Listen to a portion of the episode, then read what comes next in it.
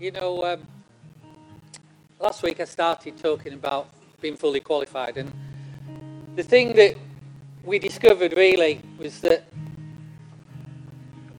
there's something the enemy uses to pull us down, keep us down, and there's sometimes the we use the same thing for our flesh to make us feel bigger than we really are.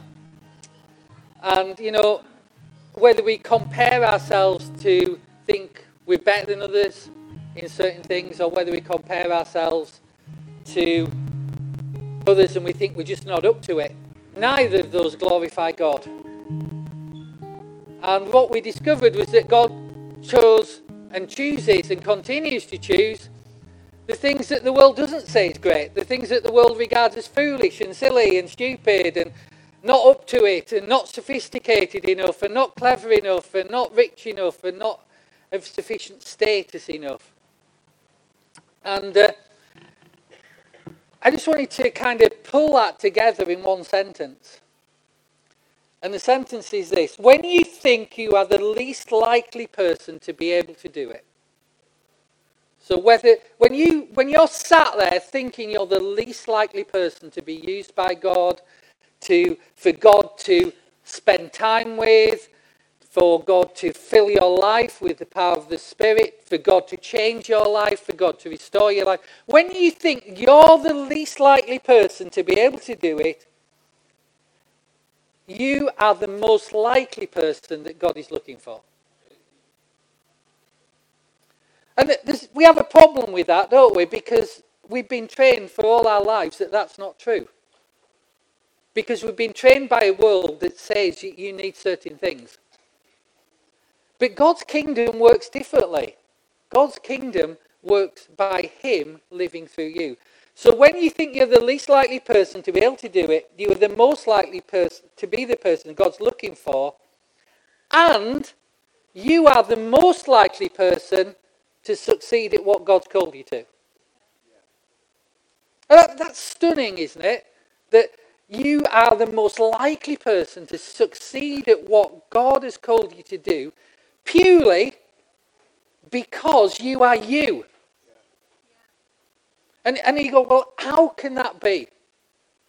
Well, I just want to take a, a slight detour before I get on to showing you how that can be. Because it, it's this, you know, we, I don't know if you have this sense or not, but it's, it's a sense that's gripped me and, and I know it's gripped others that we have to really wake up now to the times we're living in. This, this isn't a time where the church can afford to not be full of the power of the Holy Spirit. This isn't a time where we can drift along. We, we've been at a conference this week, and one of the things at that conference one of the speakers, who was an American guy, he's a, he's a church leader, he leads a number of churches in the US. And what during this lockdown, one third of churches in the US have closed, never to open again. We have to wake up. We are living in the time when Jesus could come back shortly. And you know, when you live in that time, you can say, well, how, how am, I kit, how am I kitted out for that? How's that ever going to work because I don't feel up to that. I don't feel I feel like I'll cave in the minute there's any pressure. I don't I don't feel I can do this. How can I win anybody to Christ? How can I see anybody healed? I can't even, you know, get my act together. And Jesus says, I'll fill you with my spirit. I'll fill you with my spirit. And you know, there's an urgent need for us as individuals to seek out the time and the presence of God and relationship with God. You know, we go, we go on, don't we, about how Christianity is about relationship and not religion. Well, it needs to be about relationship. And, and you say, well, you know, I've got a relationship with God. Well, let me tell you this. If you have a relationship with the Holy Spirit, He's not the one telling you not to come to church and not to bother. The Holy Spirit isn't the one who, who is telling you you don't need to read your Bible and get into the words. He's not the one who's telling you you are too busy for me. He's not that one. The Holy Spirit isn't the one who is saying, You have a really, really busy life. You, you, you haven't got any time for God. So just, you know, give, give him 10 minutes and watch a little bit online and it'll be okay. It won't be. Those one third of churches that have shut in the US, they ain't coming back, and neither are the people. And we need to wake up and get out of our lethargy and this idea that, you know, we go, well, you know, when things return back to normal, it could be years. Jesus could have come back by the time things come back to normal, and we need to get Jesus right at the center of our life, sold out for Him, whole out for Him, wholeheartedly for Him. So that it's about Jesus. We gave our lives to Jesus. That's how we got saved. They're not ours to take back. And yet we go, well, you know, I'm busy, I'm doing this, and, and, and I fill my life with this, and I fill my life with that. Time's too short. And, you know, we, every single one of us is qualified to get, to save people, to change lives, to pay for people, see them healed. But most importantly, every single one of us is qualified to have our own relationship and fellowship with the Holy Spirit every single day, every single minute of every single hour. We're fully qualified. There's no nothing between you and Jesus. Nothing between you and the Holy Spirit. But I'll tell you what it'll take. It'll take a hunger and a desire to do that. And it'll take a shaking out the apathy that the enemy has used this situation we've been in the last 18 months to bring upon us. And it'll take a, a, a determination that it's not a one day wonder. It'll take a desire to reassess our life and put Jesus back at the center. And I know, I know I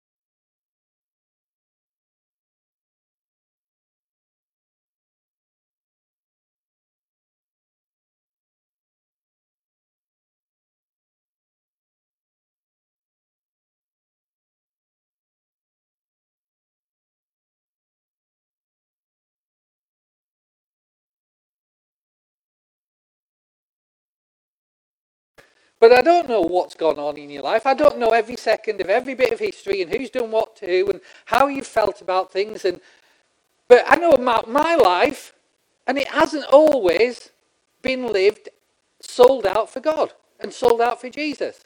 He gave everything for me, and I haven't given him everything back all the time. I've gone through phases where I'm completely hacked off. And you might have gone through those as well. I've gone through times in the last 18 months of gone, God, how, how does this ever work again? Like, how, how does this ever work again? And the only way it works is for us to have our own personal, powerful relationship with the Holy Spirit where Jesus fills our vision and fills our life. And Jesus says something really simple, doesn't he? He says, Follow me. Jesus is not a complicated person. He's got one thing he's asked you to do follow him. And yet, if we're honest, we're following anything but him quite a, a large proportion of our time. We, we, are, we are driven by all sorts of other things, and he's not the centre. Our, our commitments and, and things that we're doing in our life demonstrate he is not the centre. And so, how do you get fully qualified? And that's a trick question. Because you don't. You already are fully qualified to be that person. You already are in the right place to have unblocked fellowship with the Holy Spirit. What's going to make the difference, though? Why, does, why, why, why is it, if you're fully qualified, do you not experience that and are you not seeing that in your own life? Why, why do I not see it to the extent I want to in my life? Why is that? Because I'm not fully yielded. I'm not fully yielded. I'm not fully yielded to him. It's not, it's not a question that I'm not qualified to do it. It's that I'm not fully yielded. And I'm the determinant of that. I'm the determinant of that. You see, you can be fully qualified because it's not about you. It's about Him. Your qualification to be the person that God has called you to be does not relate to you qualifying yourself. He's already qualified you. You, you get those qualifications when you become a believer. But whether they work or not in your life depends on how yielded your life is to Him and how willing you are to follow Him.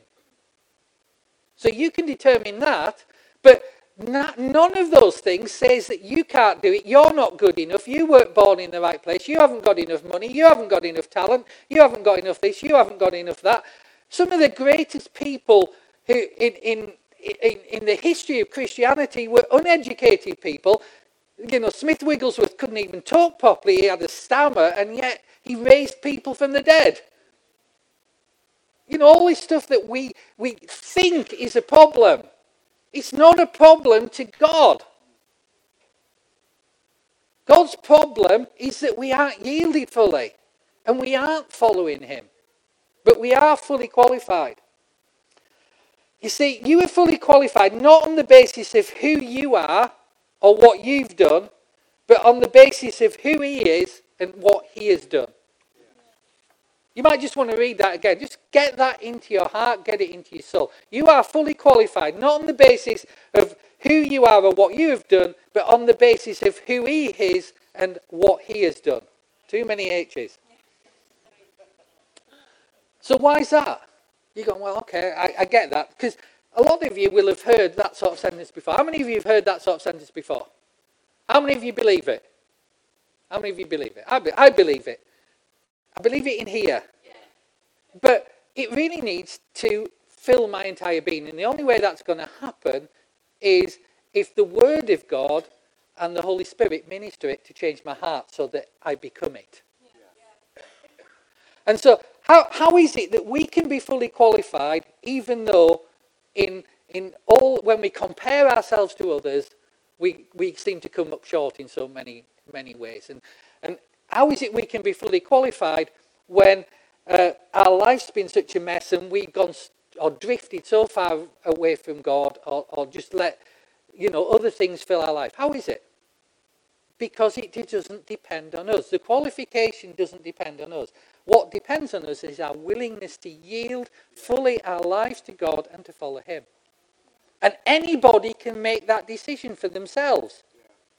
It might not be that easy to implement immediately. You know, you, you might have to change some things about your life. But right now, I'm changing things about my life because I realize we, we, can't, we can't afford, and I can't afford, to have areas in my life that the Holy Spirit isn't in charge of. And, and that's, that's a challenge, but it's also really exciting because I'm going like, so, so there's more than I've experienced, there's more to come, and I can know you more deeply than I've ever known you. And he's the, the thing that gets me really excited. The, the Holy Spirit comes back and he says, Yes, you can, and it's not a problem. And your qualification to be able to do this doesn't depend on you, it depends on what Jesus has done. And why is that? Because what you have been given is a gift.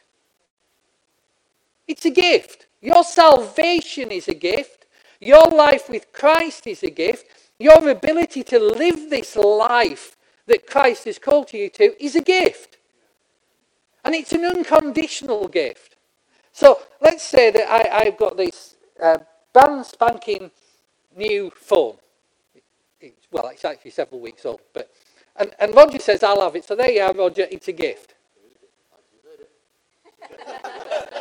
yeah, but now he's wound me up. Roger, no, I didn't mean you to wind me up, so you don't get it. But in that case, was that a gift? No, because I've taken it back, haven't I? Because he didn't do what I wanted him to. Everything you have from Christ, everything you have been given, is a gift. And if it's a gift, It doesn't depend on you. It didn't cost you. And it's not getting taken back. So you need to now go, actually, how do I use this gift and how does it work? And one of the things that at the conference that I've just been to is I've discovered that even though this is like face ID'd and all, all the rest of it, that some people called Caroline Young John Brewster can nick your phone and put their pictures on it without having to have your face ID. Nothing can be taken away, nothing can be spoiled about this gift that we have. And how do I know that? Well, it's really simple. The Bible tells me so. You know, like it's really this is this is really simple stuff. Who you are and what is available to you, it's really simple. It's laid out there. It's not complicated. You yield yourself to the Holy Spirit and you follow Jesus. That's not complicated. But how do you know what you've got? And how do you know what is yours? And how do you, do you live in the light of that instead of all this stuff that we've inherited in, in our life? Well, here's what it says For by grace you have been saved. How were you saved? By grace. But that's that's free, isn't it? Grace is something that somebody else has done. Grace is something you get that you didn't deserve. So if you get it without deserving it, what? I, I, it can't be taken back, can it? So grace is what Jesus provided when he died at the cross. When he died for you and he paid the price for your salvation, your uh, for your sins, for your deliverance, for your redemption, for your eternal life, for your healing, for your deliverance, and for your safety. When, when Jesus did that, he paid it. So it's not getting taken back. It's a gift. Grace is always a gift. But here's, here's what's exciting about this. For by grace you've been saved. How? Because grace, you all said grace, you were saved by grace. No, you weren't. Absolutely nobody gets saved by grace. You get saved by grace through faith. You have to actually take it and use it and, and apply it to your life. And that's the problem, isn't it? You, know, we can go along thinking, well, I've got grace. Well, use it. Because without being used, it doesn't work. This is grace through faith.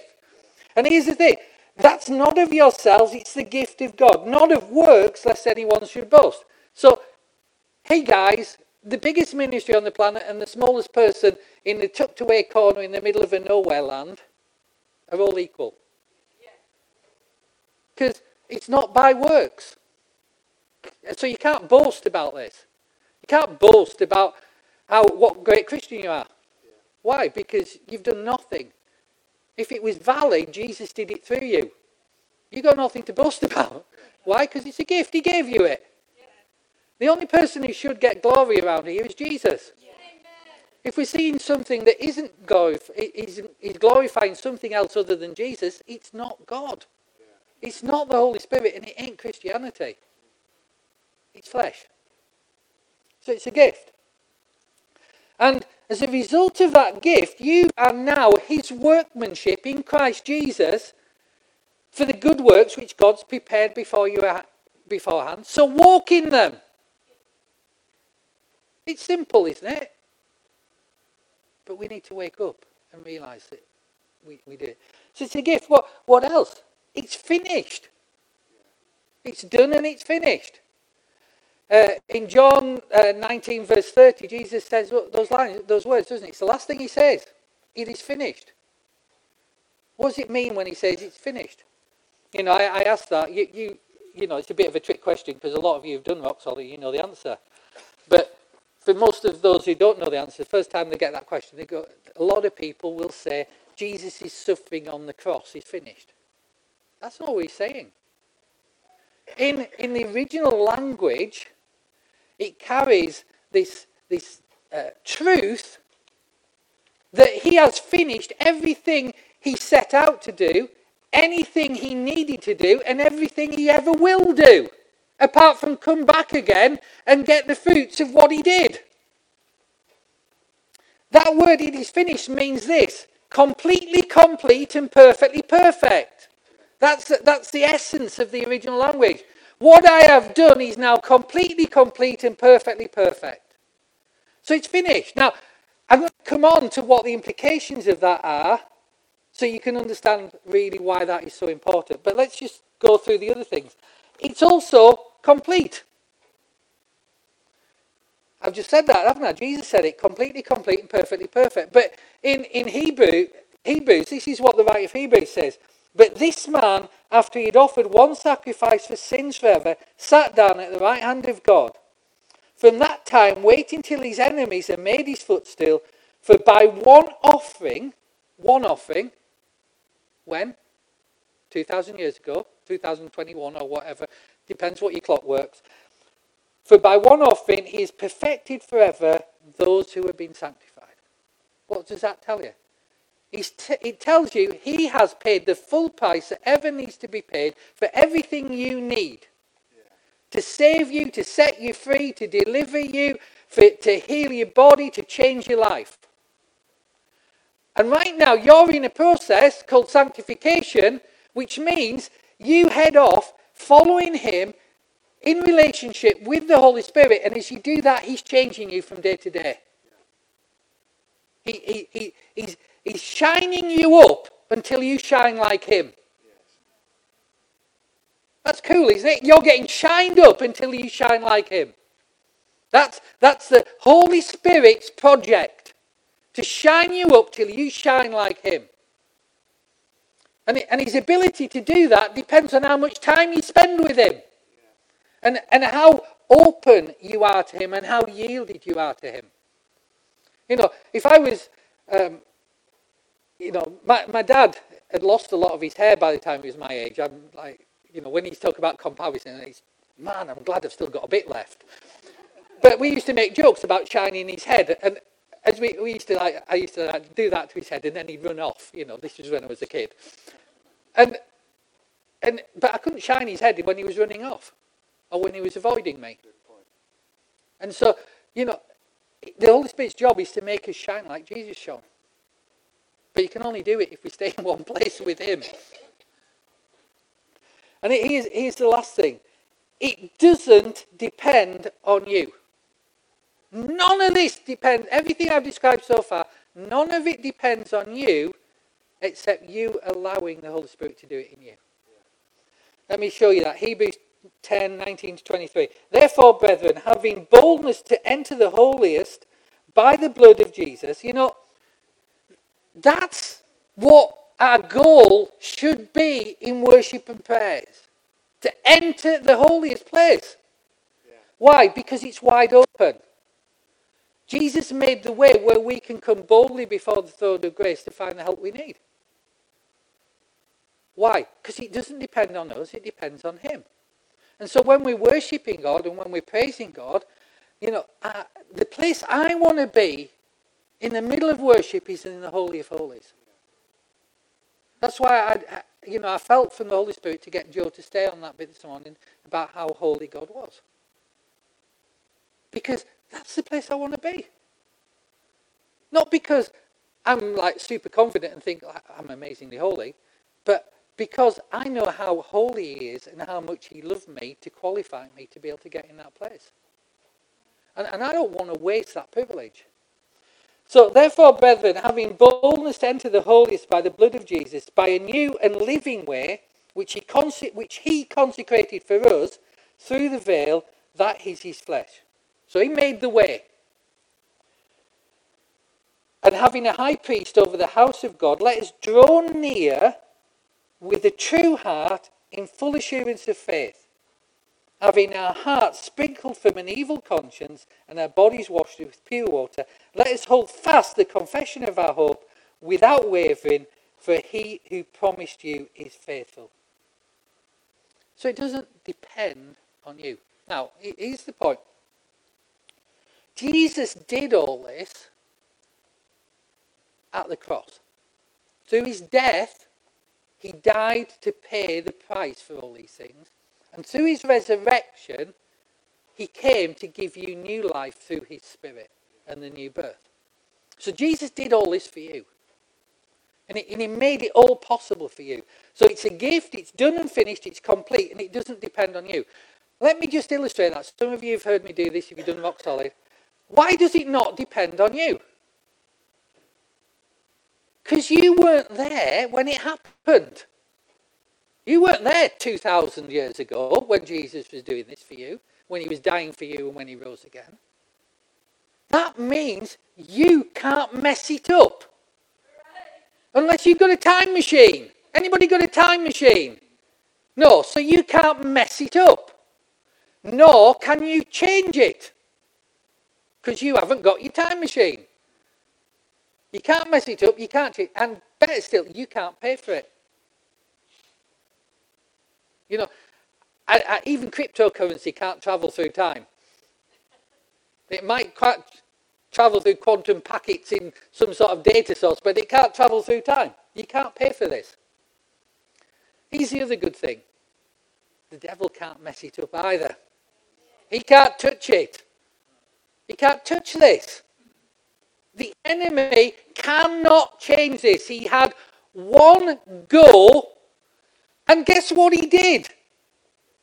He facilitated it. He made it happen. His own end, he made happen. How cool is that from Jesus? I mean, he's like, hey, I'll, I'll, I'll, I'll get him to bring about his own end. I'll get him to bring about his own defeat. And what's more, when he, by the time he realizes it, he can't change it because it's happened. So, what, what's the implications about that? Why, why, would G, why would God give you that gift?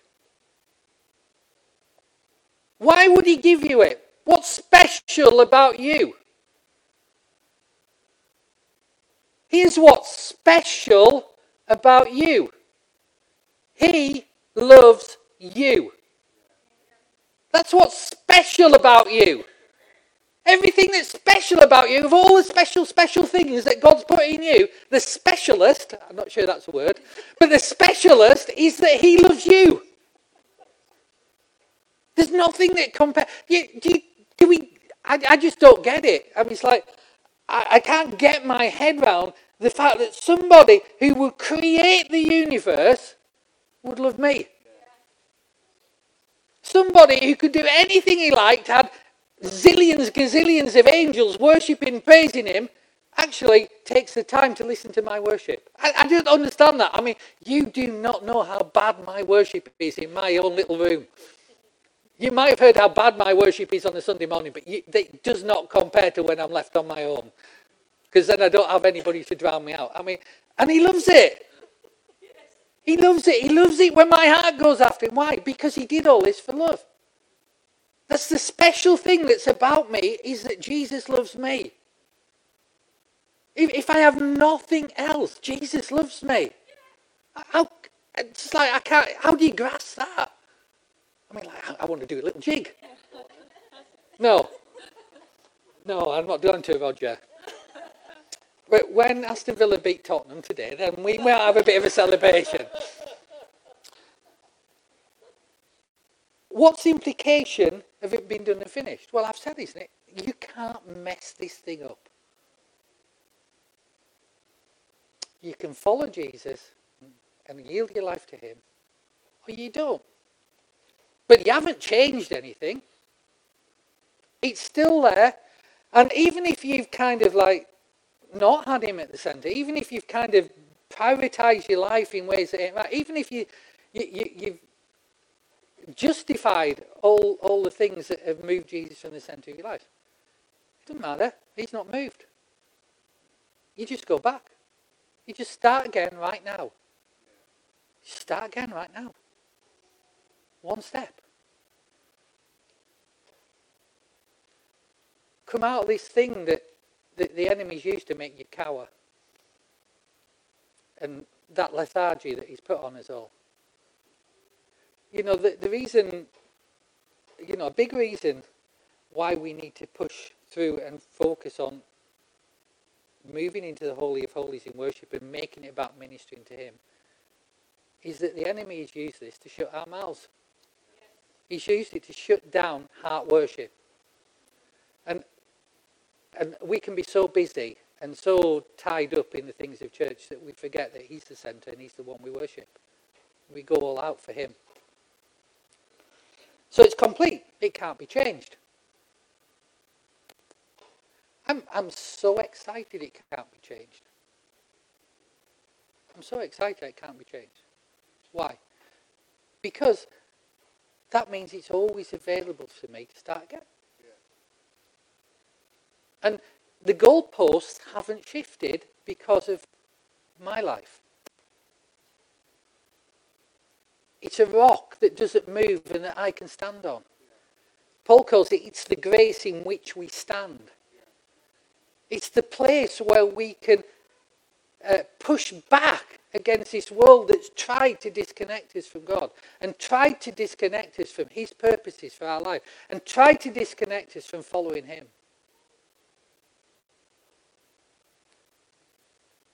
And of course, it doesn't depend on you. Why? Because it's all about Him. It's all about Him. Can I have the worship team? You know,